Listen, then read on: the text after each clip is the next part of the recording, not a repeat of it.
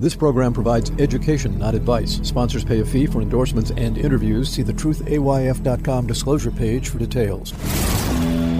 This is where technology, innovation, and personal finance come together.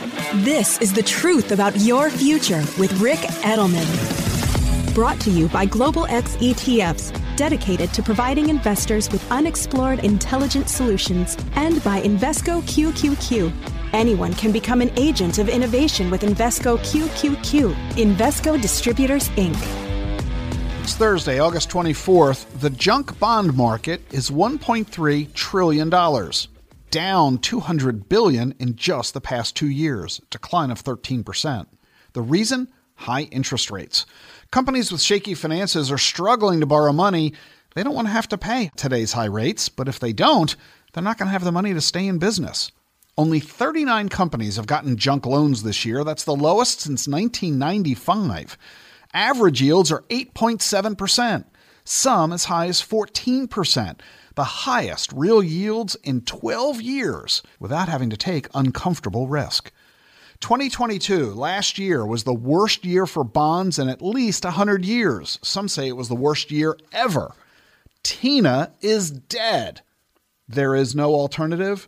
People were investing in stocks because there was no alternative. Tina, well, Tina is now dead.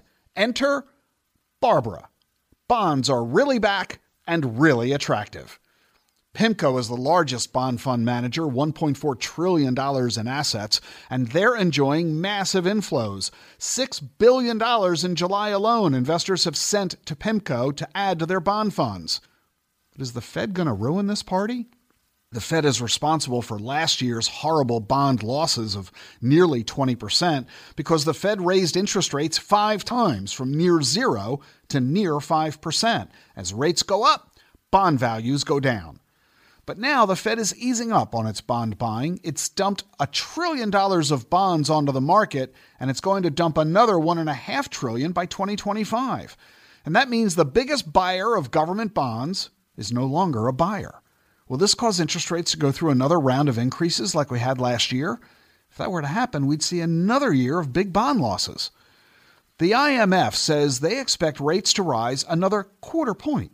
Not all that much and the market has already priced that into bond prices. But that might be too narrow a viewpoint. The problem is the federal budget. The Fed might not want to buy treasuries, but the Treasury Department is going to have to keep issuing them anyway. And the Congressional Budget Office tells us why. The U.S. debt held by the public is going to be more than GDP this year, and interest on that debt is now three quarters of all the discretionary non defense spending of our nation. By 2031, interest on federal debt will equal 100% of our discretionary non defense spending. You know, we don't have any choice about spending on Medicare, Medicaid, and Social Security. We really don't have a practical choice about defense spending either. So if you think about it, the U.S. government is really just an insurance company with an army.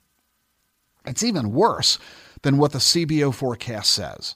That's because the Congressional Budget Office assumes that the government will only be paying 3% interest on its debt.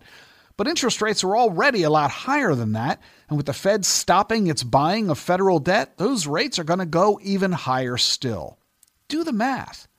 Three quarters of all treasuries come due within the next five years. They've all got to get rolled over. If interest rates are just one point higher, the federal government will have to spend an additional $3.5 trillion in interest payments. And to pay for it, it's going to have to borrow another 3.5 trillion in new debt. By 2033, the government's spending on interest alone will be $2 trillion.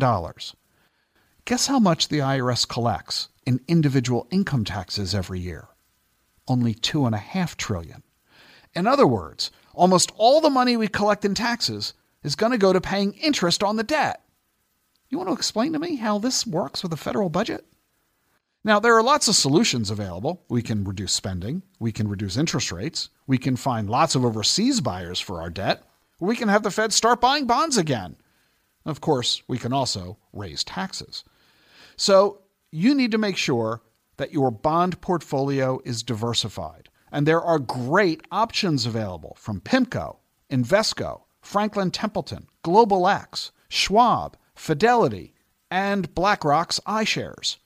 And the links to all of those companies are in the show notes for you to consider. You know, I like to talk about the things that matter most, so I encourage you to listen to my wife Jean's podcast, Self Care with Jean Edelman. Her new weekly episode comes out today. Jean shares her experience and knowledge with you on self care, mindfulness, and overall wellness. You can listen to Jean everywhere you get your podcasts, and you can also subscribe to selfcarewithjean.com. The link is in the show notes. I'm Ric Edelman. See you tomorrow. Buzz around artificial intelligence is seemingly everywhere. Is your portfolio keeping up? Consider the Global X Artificial Intelligence and Technology ETF, ticker AIQ, which invests in dozens of stocks at the leading edge of this disruption. Investing involves risk, including possible loss of principal. Technology companies can be affected by rapid product obsolescence and intense industry competition. Before investing, carefully consider the fund's objectives, risks, charges, expenses, and more in the full or summary prospectus at globalxetfs.com. Read carefully. Distributed by SEI Investments Distribution Co. Where do you store your important documents? How do you keep track of what you have or where it is? Use Prisidio, the digital vault where you can collect, protect, and share all your important people, places, things, and documents with all the key people in your life. What you have and where you have it. You'll always know where your valuable information is kept, and you can easily and securely share your info anytime with anyone you choose. Try Prisidio free today at prisidio.com. That's P R I S I D I O.com. Prisidio. Increased awareness and actionable intelligence about the forces that are shaping our world. This is the truth about your future with Ric Edelman.